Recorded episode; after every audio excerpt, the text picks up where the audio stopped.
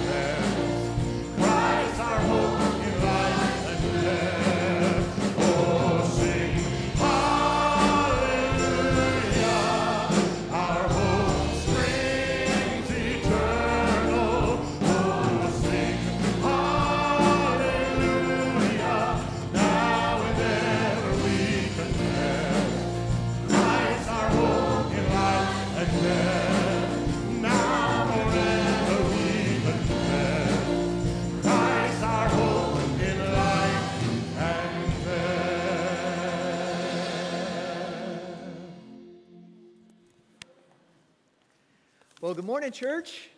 It is great uh, to see you guys here today and welcome uh, to worship. Welcome back, uh, maybe for the first time for some of you.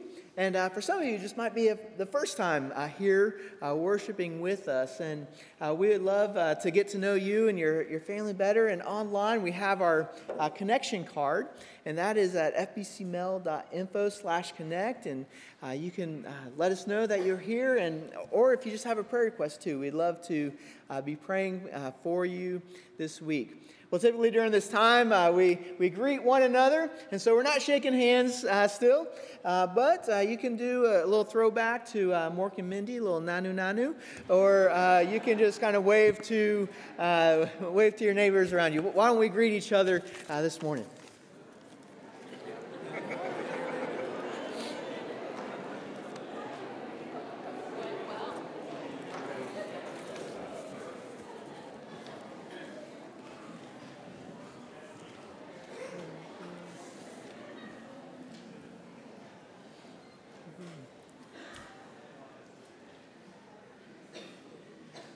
Well, this morning we have uh, a kind of special, uh, uh, just important announcement here, but just uh, our next step of uh, reopening our church will begin next week. And it's kind of a, a small step, but an important one that we are uh, reopening our preschool. And this will allow families that have younger ones that haven't been able to attend worship at all these last few weeks an opportunity to do so. And so this will be for kids who are uh, just born, you know, born, birth through uh, kindergarten, kids who have completed kindergarten this year. And it's going to be during just the 8.30 and 11.30 service. And so that'll give us uh, that 10 o'clock hour uh, where we can really uh, clean uh, thoroughly, make sure that everything is uh, safe and good for the 11.30 uh, service. but to do, to do so, we are asking that parents that you RSVP uh, your child, just so we can make sure that we are uh, well prepared uh, for your uh, preschoolers coming.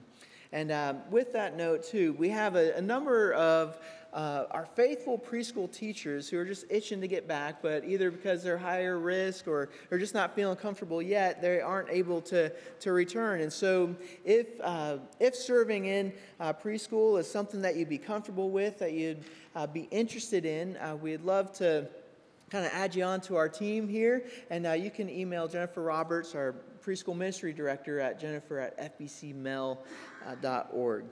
Well, today is uh, Father's Day, and uh, we want to recognize our fathers this morning. And so, if you are a father, would you uh, please uh, stand for us? We just want to honor you and thank you for leading your families, being great dads. At the end of the service, we do have a, a, gift for you out at the tables. Maybe some of you saw them on the way in uh, uh, this morning. But uh, we have a special uh, Father's Day video here, too, that we want to share with you.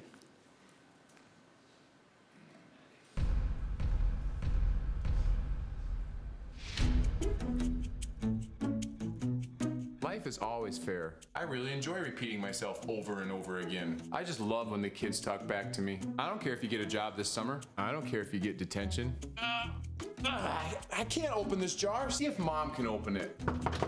Just take your time in there, okay? No means maybe. Hey, why don't you bring that ball inside and play with it? Hey, don't put that back where you found it. Just leave it on the floor. You, bacon. If you put a dent in the car, it's really no big deal. It's 10 a.m. Go back to bed. Look, whatever your friends are doing, just do the exact same thing. I got more than enough sleep last night. If your friends are okay with it, then I'm okay with it. Stop signs are just a suggestion. You don't need a chaperone. You don't need a seatbelt. You don't need a savings account. You should buy the jeans with the holes in them. Hey, we're all gonna go to church, but you can just sleep in, okay? Can we please just hang out in here for another 10 minutes? Hey, can we get some more bickering back there? All right, bills. Yay, traffic. Woohoo, taxes. Yes. Laundry. Hey, can you kids come in here and jump on my bed? Quick, go tell mom what happened right away. You don't need to finish your dinner. Hey, look at your phone when I'm talking to you. I wish I had a smaller TV. We got you that phone for a reason texting boys. All right, everyone, listen up. Mom and I are going out of town this weekend, so please mess up the whole house while we're gone. Please throw a few parties while we're gone. Please forget about the dog entirely while we're gone. Hey, when you're finished pouring that, can you just leave it out on the counter all day? Thanks.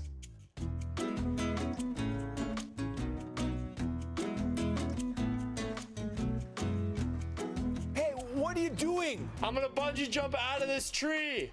That's a really good idea.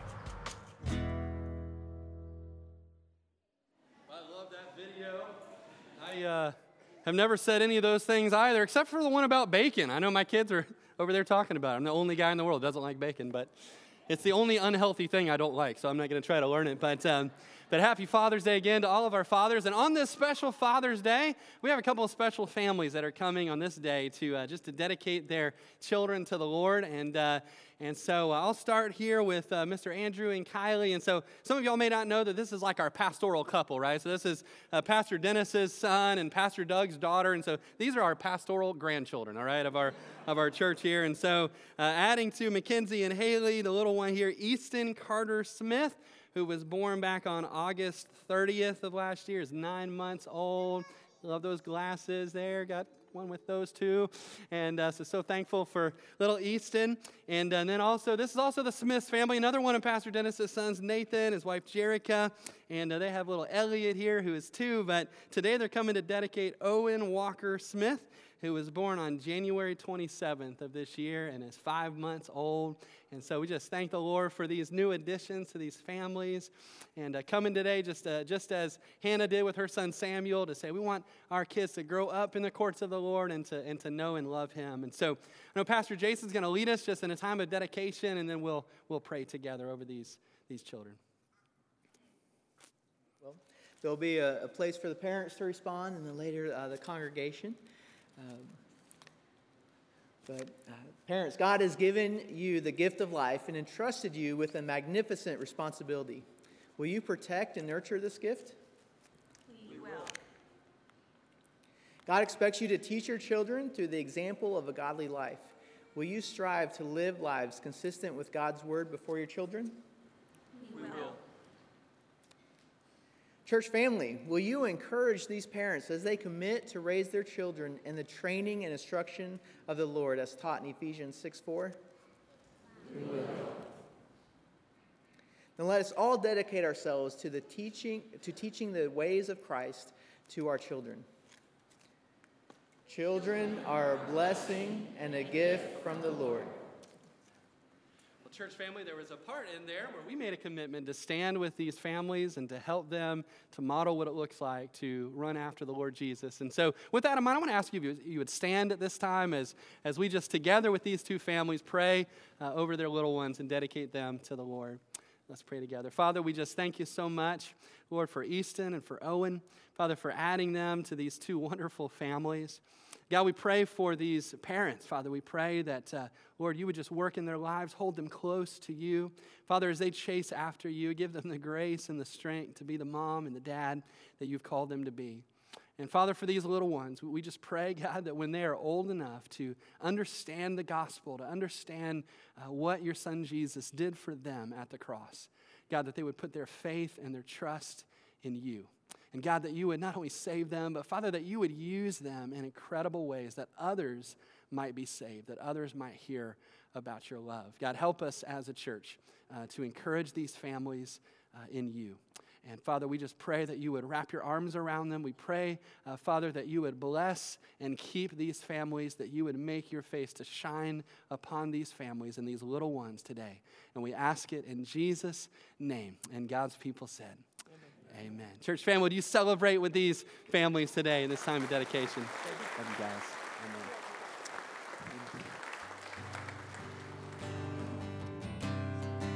Would you just remain standing as we sing about our great, good, and heavenly Father? He loves us, He keeps us, He has provided for us, He has made a way of salvation for us. He will never leave us or forsake us you will hold us to the end. Oh, and I've heard a thousand stories of what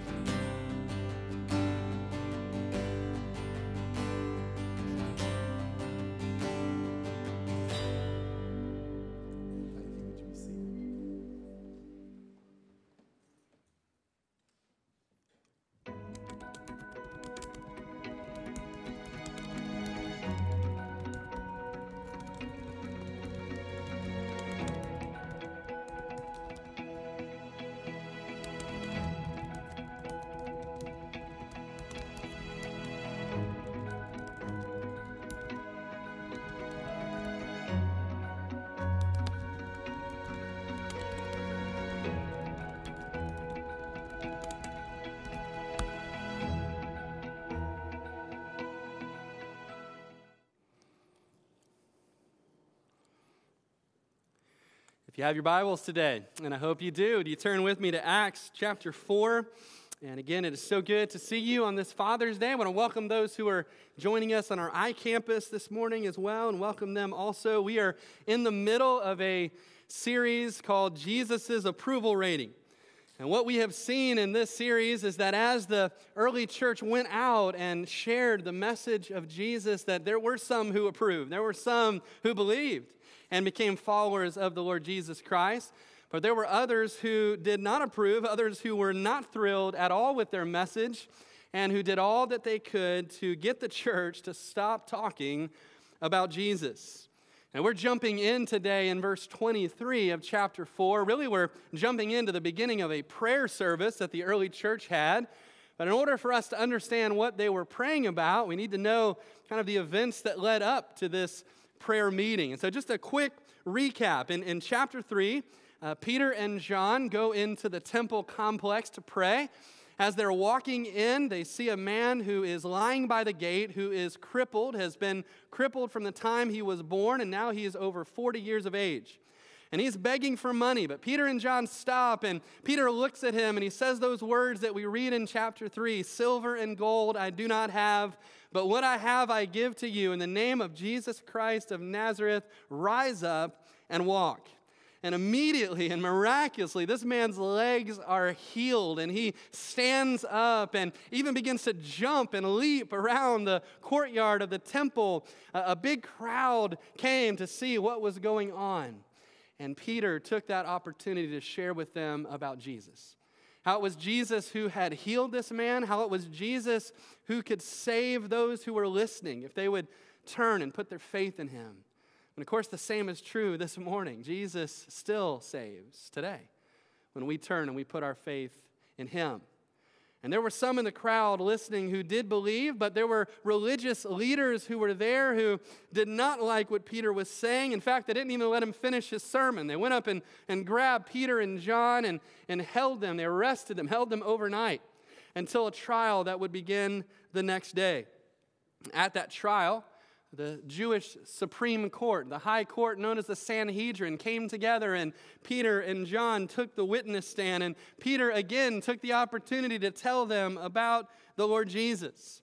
And as much as they hated it, they really couldn't do anything about it. Everybody knew that a great miracle had happened. Everyone knew this man who had been crippled for more than 40 years had been miraculously healed. They couldn't deny that. Uh, they really couldn't hurt Peter and John at that time. The crowd would have rebelled against that. And so they decided the only thing they could have done uh, was just to threaten them, to tell them to stop talking about Jesus. And that's where we're picking up the story, right there in verse 23. Peter and John have just been threatened. Uh, they've just been told to stop talking about Jesus. They've just been released from custody. And now they go back to the rest of the church and they tell the church what happened to them and they start to pray. And we're going to eavesdrop and listen in to what they're saying and what they're praying together. In verse 23 of chapter 4, we'll read down to verse 31 today. The Word of God says, And being let go, they, Peter and John, went to their own companions and reported all that the chief priests and elders had said to them. So when they heard that, they raised their voice to God with one accord and said, Lord, you are God who made heaven and earth and the sea and all that is in them, who by the mouth of your servant David has said, Why did the nations rage and the peoples plot vain things?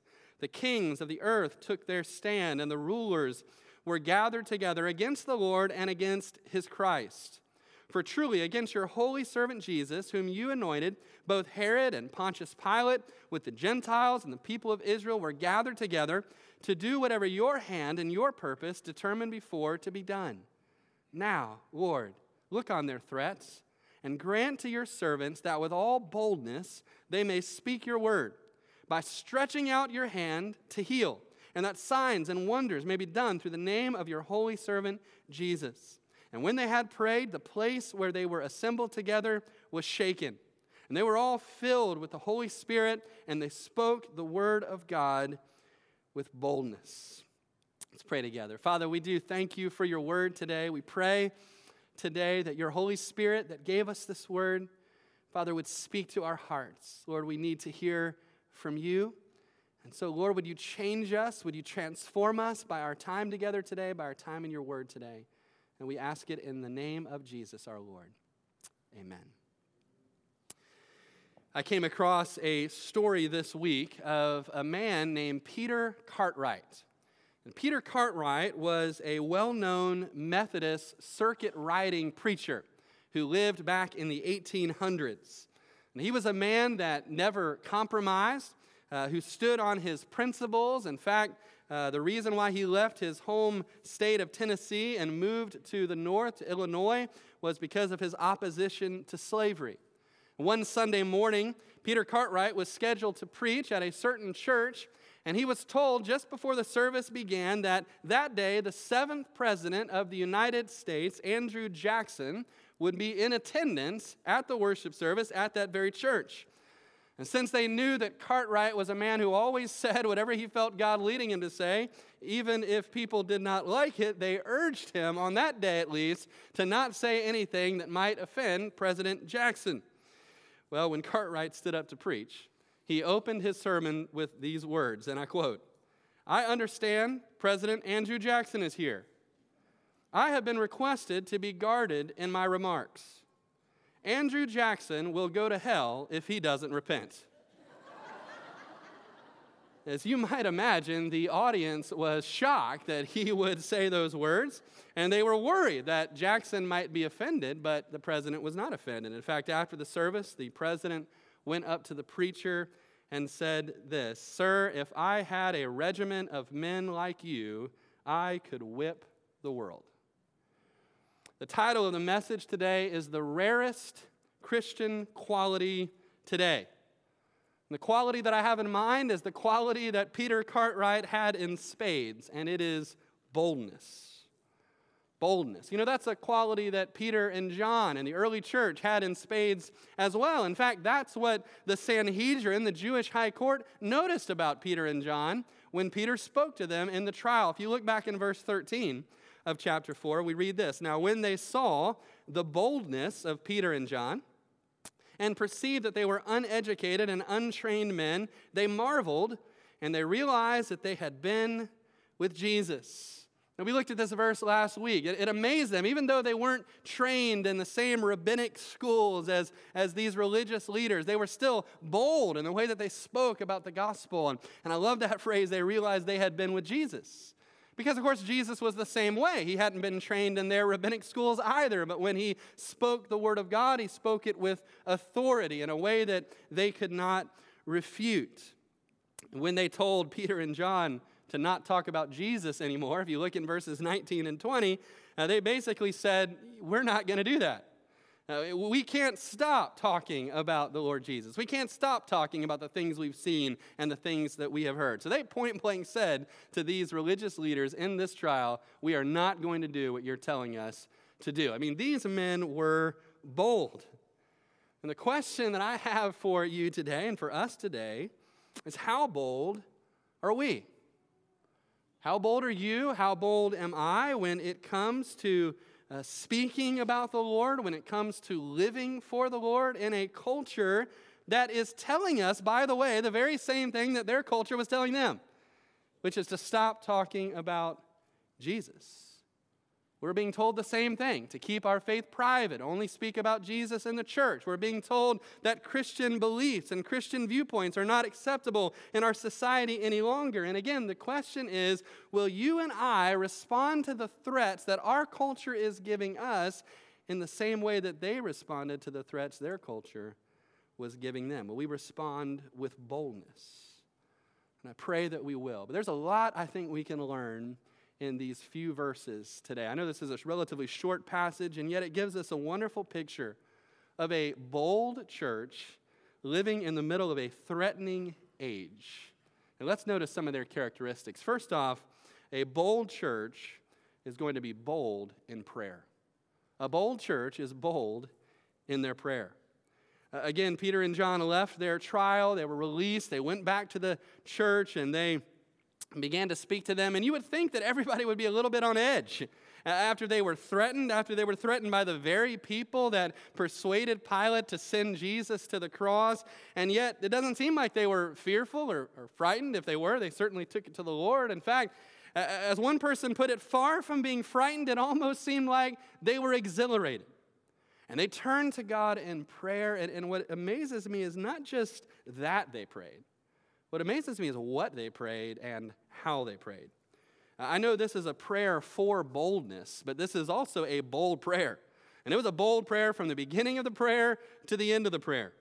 Now, they started their prayer with praise. Look at verse 24 with me. They said, Lord, you are God who made heaven and earth and the sea and all that is in them. That word Lord that they use there is actually a rare word in the New Testament.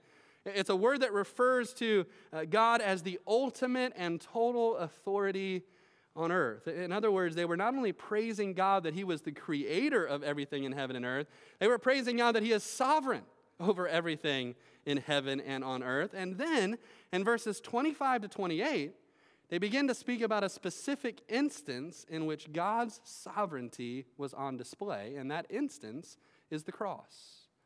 In verses 25 and 26, they quote from Psalm 2, because they believed that those words were fulfilled at the cross. That at the cross, the kings and the rulers of the earth had encircled the Lord Jesus Christ. They had gathered around him. They had taken their stand against the Lord and against his Christ. And so they are looking at that as having been fulfilled at the cross. And yet, what they say, and I think this is so key, what they say is that even though uh, this was an evil act, in fact, I would say it's the most evil act that has ever been committed to crucify the Lord of glory, and yet the point that they were making here is that ultimately, even that evil act was still under the sovereign hand of God. It was a part of his plan for Jesus to die so that our sins could be paid for, so that we could be forgiven. That's why in verse 28 they said, Yes, Lord, this is what they did to Jesus. But in verse 28 they say this they did whatever your hand and your purpose determined before to be done. In other words, what they did to Jesus didn't mess up God's plan. In fact, it fulfilled God's plan. It was what the Lord predestined to take place. And you might wonder now, why, why are they talking about this? Why are they praying about the cross and about God's sovereignty over the cross and what happened there, it's because they believed that they were in a very similar situation right at that moment. That in the same way that the rulers of the earth and the kings of the earth had encircled the Lord Jesus at the cross, those very same rulers, those very same authorities had now encircled Peter and John and the early church. They were taking their stand now, not against Christ himself, but against the bride of Christ, against the church. And they saw that Psalm 2 was happening over again, and they took comfort in the fact that the very same God who was sovereign over what happened at the cross was sovereign over what was happening to them. The plan that God had that could not be messed up by what they did to Jesus was a plan that could not be messed up by what they were trying to do to the church.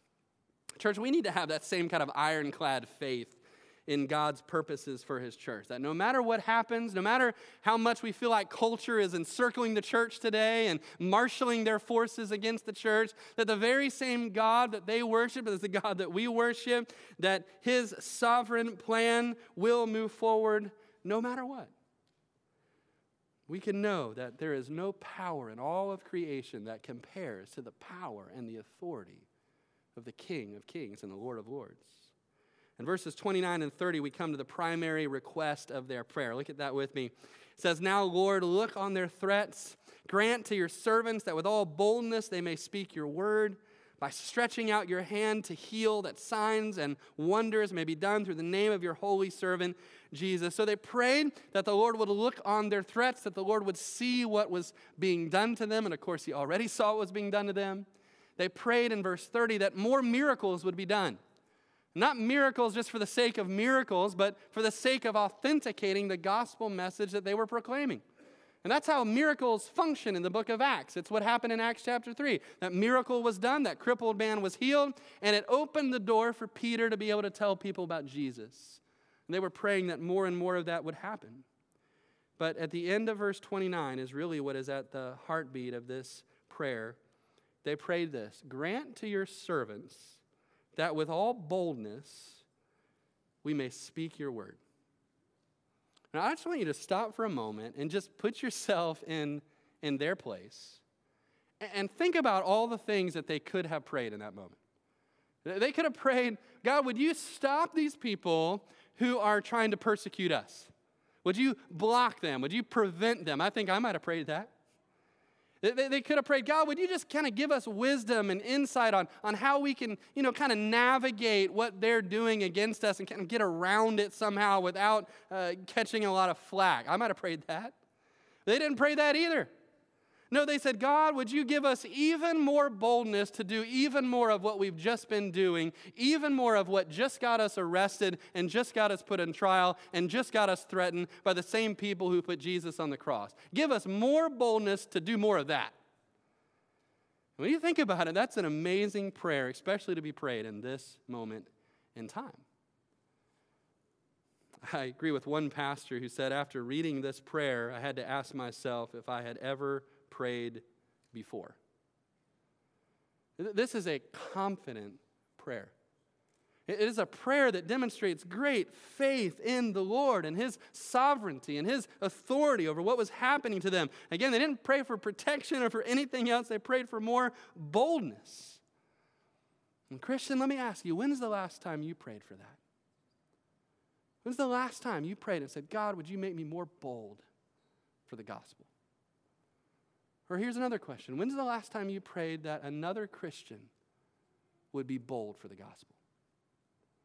Maybe you would say, well, it's been a long time since I prayed that. Or maybe you'd even say, I have to be honest and say, I don't, I don't think that I ever have prayed that. I don't think I remember ever having prayed that. And if so, that this is a very simple, very clear point of application from this message today. This is something that should be on all of our prayer lists praying for boldness praying for boldness for ourselves, praying for boldness for the rest of our church family, because again, we live in a culture that is threatening us to be silent, just like their culture was threatening them, and we will be silenced unless we're praying and asking the Lord to give us a boldness that only He can grant.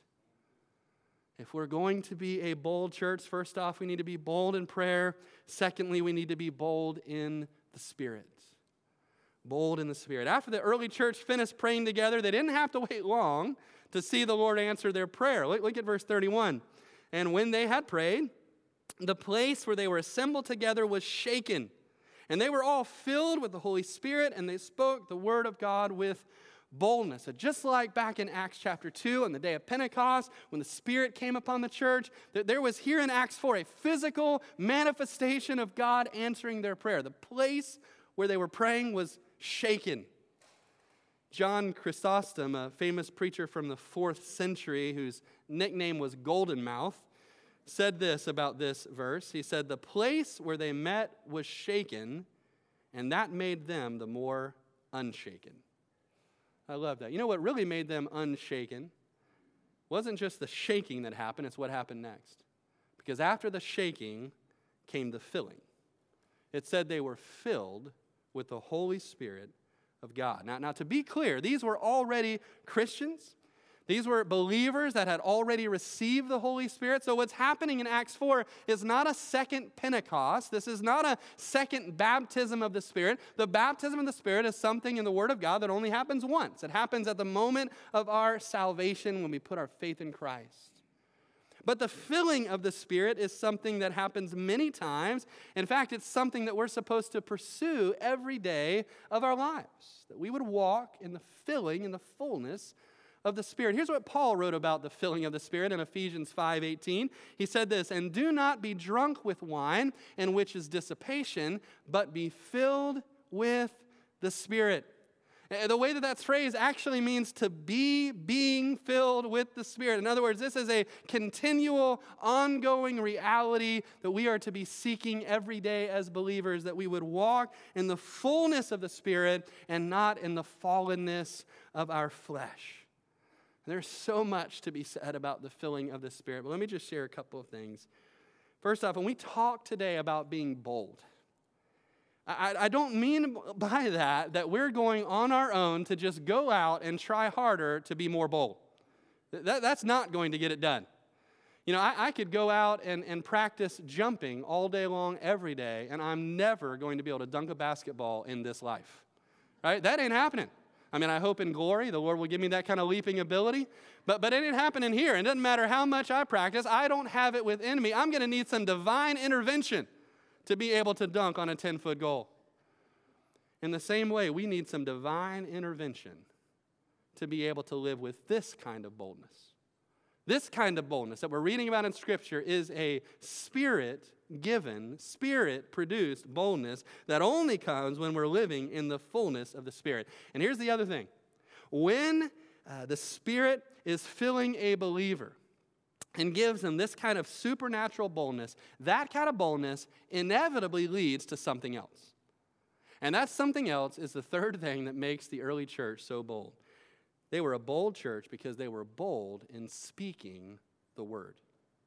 If you go back and look at verse 31 again, it says, And when they prayed, the place where they were assembled together was shaken. They were all filled with the Holy Spirit. And what happened next? And they spoke the word of God with boldness. And so they prayed and asked for boldness. God filled them with the Holy Spirit. They went out from that prayer meeting and they were able to do what they prayed that they would be able to do. They were able to speak the word of God with boldness in the middle of a hostile environment. And as you read on in the book of Acts, this is what you see the church doing. The church is spreading out from Jerusalem all over the known world. They're speaking the word of God boldly. And by the way, it's not just the apostles are doing that.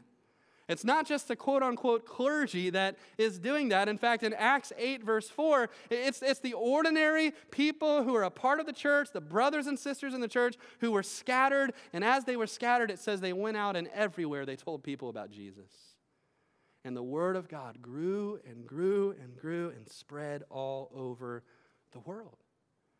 I know we're focusing today on that word boldness that shows up in our text in verse 29 and verse 31. This week I had a chance just to dig into that word boldness and, and look at all the ways and uh, places in the book of Acts that that word shows up. There's actually two closely related Greek words that are translated as boldness in our English versions of the Bible, and, and it shows up a lot in the book of Acts. This is a thread that runs throughout the book of Acts. And we won't look at every one of these places, but uh, th- this word shows up in Acts chapter 2. It shows up three times in Acts chapter 4. The word boldness shows up in Acts chapter 9. It shows up in Acts chapter 14. It shows up again in Acts chapter 18, again in Acts chapter 19. And then this one I think is my favorite of all. The word boldness shows up in the very last verse in the entire book of Acts. I want you to turn there with me, if you would. Acts 28. Paul has, is under house arrest for two years. People were able to come and visit with him in this home, and of course, like Paul always does, he told everybody about Jesus that came there. and this is the very last verse of the book. Acts 28 31. Preaching the kingdom of God, he taught about the Lord Jesus Christ with all boldness and without hindrance. In, in the Greek version of the New Testament, the second to the last word in the whole book of Acts is the word boldness. And the last word is the word that's translated there without hindrance, which basically means the same thing. It means to speak the word freely and without fear. And so, this is how the book of Acts ends. It ends with the Apostle Paul doing what the church was praying for in Acts chapter 4 preaching and teaching and speaking the word of God boldly to all who would hear it. As I've surveyed the ways that this word boldness shows up in the book of Acts, you know, there's a couple of common threads that shows up in these passages. And many of these passages, there's a connection between boldness and prayer, just as in our passage. And many of these, there's a connection between boldness and the Holy Spirit, which enables that boldness. And many of these, there's a, uh, a mention of the hostile environment, the culture that they were having to go out and speak boldly in. And also in many of these passages, there's a statement about spiritual fruit, about how many people were saved when the church went out and spoke boldly. And so, with all of those threads together, tying all of those together, here's a definition of boldness as it's used in the book of Acts boldness is a prayer requested, spirit produced quality that results in the word being fearlessly shared and many people being miraculously saved in the middle of a hostile environment. Let me read that again. Boldness in Acts is a prayer requested, spirit produced quality that results in the word being fearlessly shared and many people being miraculously saved in the middle of a hostile environment. Now, with that definition in mind, I want to go back to the question I asked at the very beginning. If that is boldness in the book of Acts, how bold is the church today in our nation? How common is that kind of boldness in the American church? if I'm being honest, I would have to say I don't think it's too common at all. Now, with that said, I don't mean to, uh, to say or to claim that, that I know how bold every member of our church is, or I'm not speaking about every single person in this room. I certainly don't know how bold every person in the American church is. I don't claim to know any of that. But just as a general assessment, my assessment would be, and I think yours might be the same, is that the church today in America isn't all that bold at all. In fact, here's what I would say as a summary while the church in Acts was bold, the church in America is bashful. And we shouldn't be surprised by the results. And when we look around us and we see that the numbers of those who are following Christ, the percentages of Christ followers in our nation is going down, when we see that the percentage of those being baptized to follow the Lord is going down, when we see that churches are being closed, especially in many of our major cities, while the population continues to rise and rise, it's easy for us to look at the culture and to point our finger at the culture and to say the problem is with them. The problem is that they have turned away from God. But, church, I hope you hear my heart on this. The truth is, we do not live in a culture that is any more antagonistic to the gospel than this culture was. In just a couple of chapters, as we keep going through Acts, a man is going to be stoned to death in the middle of the street for doing nothing but speaking about Jesus. As bad as things might be around us, that hasn't happened to me yet and it hadn't happened to you, or you wouldn't be here. And so, again, I'm not saying that, that our culture is not hostile to the gospel. I think our culture is increasingly hostile to the gospel, but, but no more antagonistic or hostile to the gospel than, than this culture was. And so the problem is not actually something out there in the culture. The problem, we have to admit, is something in here in the church. The problem is that while the church in Acts was bold, the church in America is bashful. And that is why we're seeing the results that we are seeing. And in fact, just to, to, look again at those three aspects of the bold church in Acts 4 that we've studied today, look at those again. A bold church is bold in prayer, bold in the spirit, and bold in speaking the word. When I look at the church in America today, I, I would have to conclude that very often we're the opposite of all three of those things.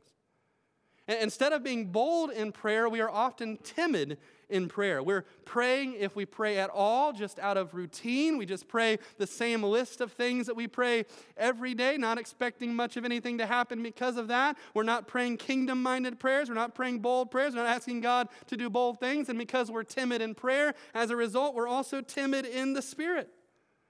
And too often we're walking in our own flesh instead of walking in the power of the Spirit. And if we're walking in the flesh, it should not be a surprise to us that we don't speak very much of the Word. We're not going to be bold to speak the Word when we're walking in the flesh because, one, we're not even thinking about the condition of those who are lost around us when we're in the flesh. We're not willing to take that chance speak boldly for Jesus, when we're not walking in the power of the Spirit, if something is going to change in our nation or even in our city, in Melbourne, you know, you could do a lot worse than the church just going back to those three things that are on that screen. The church would be bold in prayer, bold in the Spirit, and bold in speaking the Word of God. You know, on this Father's Day, I know this hasn't been a Father's Day message per se. But on this Father's Day, I, I, would make the case to you that, that while God desires this kind of supernatural boldness for both men and women, we see that in Acts 4, the entire church was filled with this boldness. But I would make the case to you that if the church in America is going to return to being a bold church instead of a bashful church, it's not going to happen until the men in the American church become the bold men of God that He has created us to be. And you know, statistics bear that out. God has given us, by His design, a leadership role in the home and in the family. And statistics bear that out. Statistically, when a father is reached with the gospel, and becomes a follower of Christ, his children are many times more likely to become a follower of Christ than if the mother alone becomes a Christian.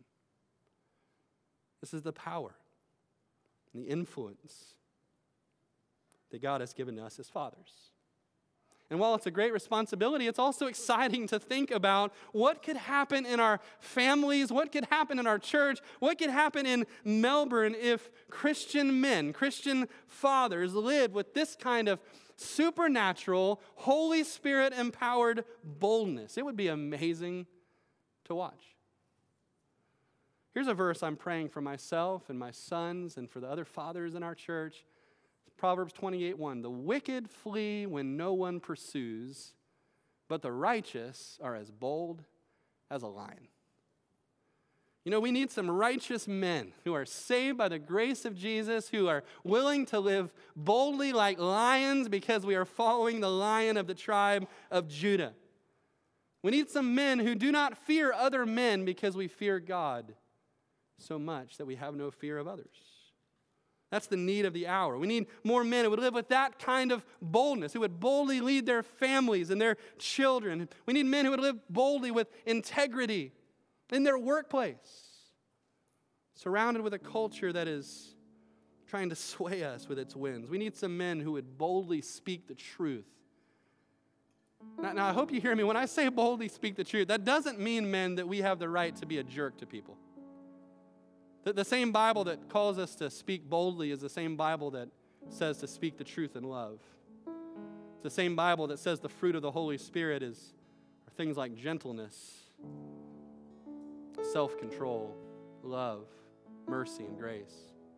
But we need some men who would speak out and speak up for the name of Jesus. You know, we need some men who would, who would dream some big dreams, who would believe what Jesus said that with men this is impossible, but all things are possible with God. Our churches need more men like that on this Father's Day. We need more fathers like that. And I guess my question is why couldn't that start with the men who are in this room right now? So this is a little bit different, but I, just want to ask on this Father's Day Sunday morning, I want to ask if you're a man in this room, if you're 18 years or older, and a man in this room, I want to ask you to stand with me right now. I promise you, I'm not going to embarrass you in, in any way. I'm not going to ask you to come forward or do any of that. In fact, I just want us to do, men, what the early church did in Acts 4. I just want us to pray. Can we do that? Can we just pray and ask God? We know we need to live with boldness. We, we know we can only do it if He helps us. So, as brothers in this room, can we just pray and just ask God to give us that kind of boldness? If you're sitting right now, I want to ask you right now to be praying for the men who are standing in this room. Whether you know any of them or not, whether you're related to them or not, some of them are your husbands, some of them are your fathers, some of them are your sons. And so, join us in prayer right now. Pray that God would grant us this kind of boldness. Lord, I pray you would help the men of this church, Father, that you would help me to live boldly. Father, like the early church, would you help us to be men of prayer, men that would pray first, men that would pray passionately and boldly and with a kingdom mind? Father, as we come to you and we confess our sin to you, Lord, would you fill us with your Holy Spirit? Father, we need your Spirit that we might have the fruit of your Spirit in our life. The love, joy, and peace, and patience, and all the rest that only comes from you, from your Spirit in us. Father, we pray that you would help us to speak boldly in a community surrounded by men and women that need to hear about the name of Jesus, the only name that saves. God, give us a supernatural boldness to be willing to take a stand, to be willing to point to you. Help us to do it in a winsome way, in a loving way, in a kind way, but in a bold way. Lord, we pray today you would give us the boldness of Noah, who kept on building that ark even while the world mocked him for his warnings. God, give us the boldness of David, who could stand before the giant because he knew that he did not stand alone.